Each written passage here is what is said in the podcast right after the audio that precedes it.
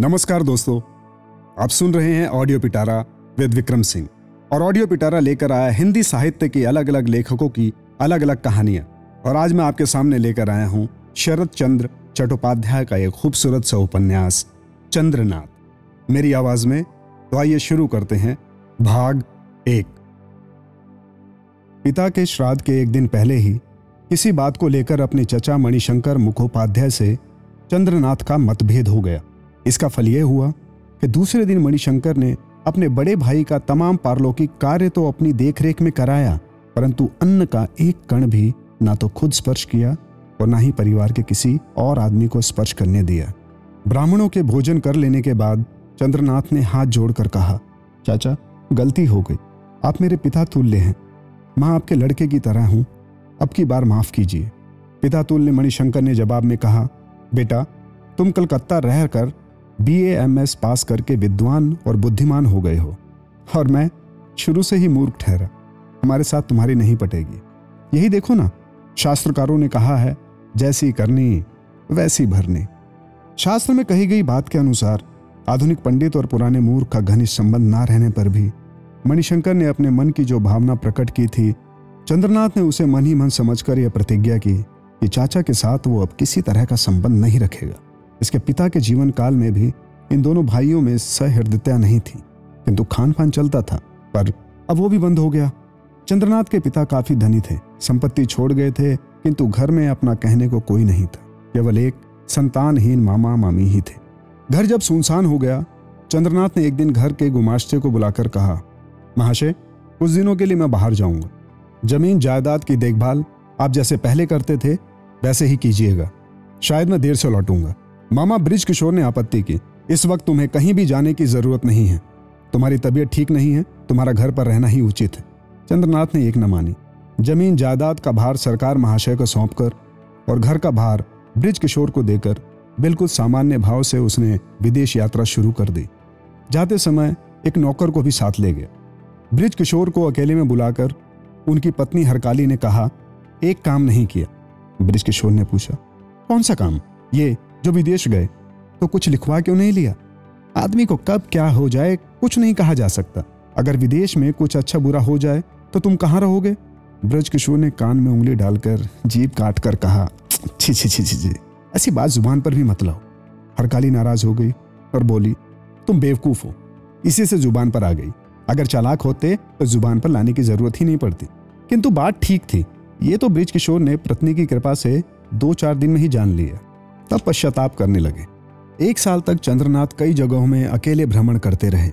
उसके बाद घर आकर स्वर्गीय पिता के लिए पिंडदान किया। किंतु घर में रहने की उनकी इच्छा बिल्कुल नहीं हुई। सोचा कि कुछ दिन काशी में बिताने के बाद ही कुछ किया जाएगा काशी में मुखोपाध्याय वंश का पंडा था हरिदयाल घोषाल। एक दिन दोपहर को चंद्रनाथ हाथ में कैनवास का एक बैग लेकर उनके घर आ धमका। चंद्रनाथ काशी से अपरिचित नहीं था। इसके पहले भी कई बार वो पिता के साथ यहाँ आया था। हरिदयाल भी उसे अच्छी तरह पहचानते थे, पर अकस्मात उसके इस तरह के आगमन से उन्हें कुछ आश्चर्य हुआ। चंद्रनाथ के लिए ऊपर एक कमरा खाली कर दिया गया, और यह भी तय हुआ कि जितने दिनों तक इच्छा हो, वो वहीं रहेगा। इस कमरे के जंगले से रसोई घर दिखाई देता था। चंद्रनाथ बड़ी उत्सुकता से बड़ी देर तक उधर देखता रहता। रसोई की चीज़ों के लिए वो उत्सुक नहीं रहता, पर उस रसोईदारनी को ही देखना उसे बड़ा अच्छा लगता था। वह सुंदरी विधवा थी। किंतु मुँह जैसे दुख की ज्वाला से दुग्ध हो गया। जवानी है कि बीत गई। ये भी जैसे भापना मुश्किल था, वो चुपचाप उसका काम किए जाती थी।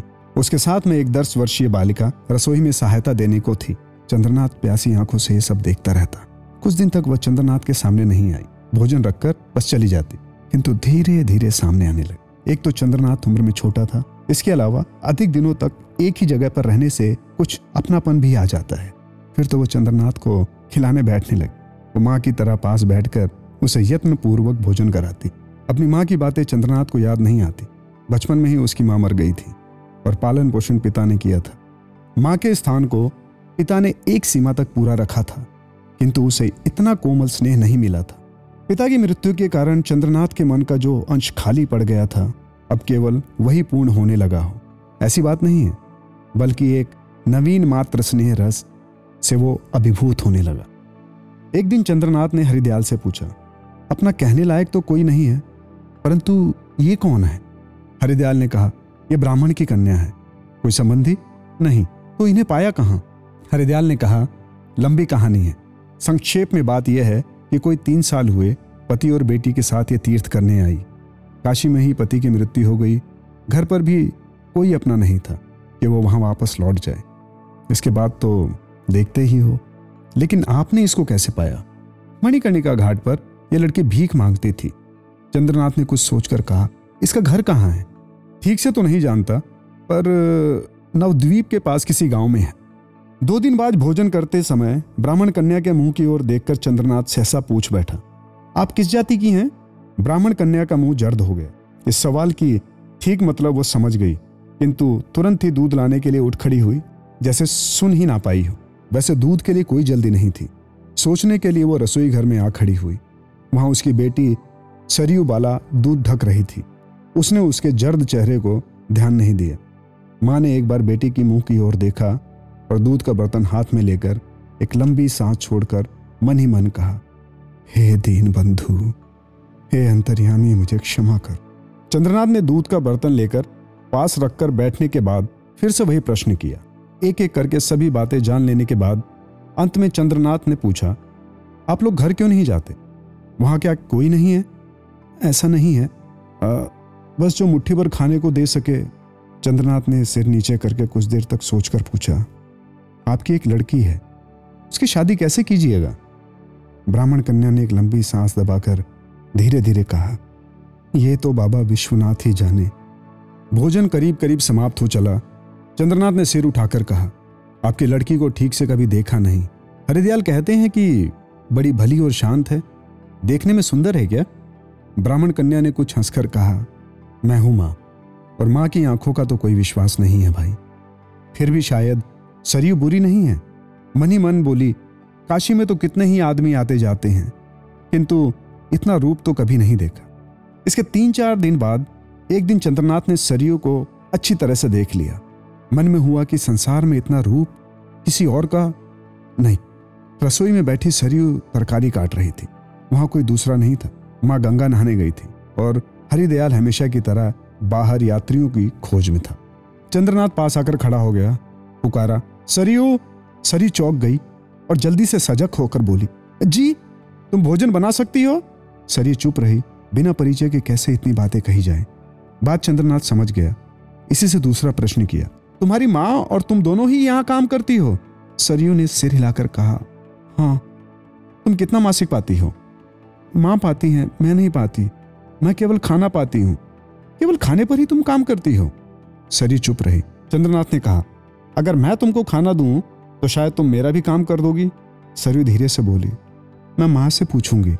हाँ अवश्य पूछ लेना। उसी दिन चंद्रनाथ ने हरिदयाल ठाकुर से दो एक बातें पूछकर घर लौटकर सरकार महाशय को पत्र लिखा। मैं काशी में हूँ। यहीं इसी महीने में मैंने शादी करना तय कर लिया है। मामा जी से बात कह दीजिएगा और आप गहने और आवश्यक रुपया इत्यादि लेकर शीघ्र आ जाइए। उसी महीने में चंद्रनाथ ने सरयू बाला से शादी कर ली। उसके बाद घर जाने का समय आया। सरयू ने रोकर कहा, माँ का क्या होगा? क्यों? हमारे साथ ही जाएगी? बात ब्राह्मणी के कानों तक गई। उन्होंने बेटी को अकेले में बुलाकर कहा, सरयू वहाँ जाकर तुम कभी कभी मुझे याद कर लेना, परंतु मेरा नाम कभी ज़ुबान पर मत लाना। जब तक ज़िंदा रहूँगी, काशी छोड़कर कहीं नहीं जाऊँगी, और जब कभी तुम लोग यहाँ होगे तब भेंट होगी। सरयू रोने लगी। माता ने उसके मुँह पर आंचल देकर चुप कराया और गंभीर होकर कहा, बेटी, लोग सुनेंगे कि क्यों रो रही है? बेटी ने माता की गोदी में मुँह छुपा लिया, और कोई बात नहीं की। माँ के लिए ही अगर माँ को भूलना हुआ तो इससे बढ़कर मातृशक्ति क्या होगी? बेटी चंद्रनाथ के अनुरोध करने पर भी उन्होंने यही कहा, काशी छोड़कर मैं कहीं भी नहीं जा सकूँगी। चंद्रनाथ ने कहा, अगर कहीं नहीं जा सकती हो तो स्वतंत्र होकर काशी वासी कीजिए। ब्राह्मणी ने उसे भी अस्वीकार करके कहा हरिदयाल जी मुझे बेटी की तरह मानते हैं और अत्यंत विपत्ति के समय उन्होंने आश्रय दिया है और मैं भी उन्हें पिता की तरह ही मानती हूँ। उन्हें किसी तरह भी नहीं छोड़ सकूँगी। चंद्रनाथ समझ गया कि वो गरीब स्वाभिमानी जानती है कि किसी की दया की पात्र वो नहीं बनेगी। इसलिए वो केवल सरयू को लेकर घर वापस आ गया।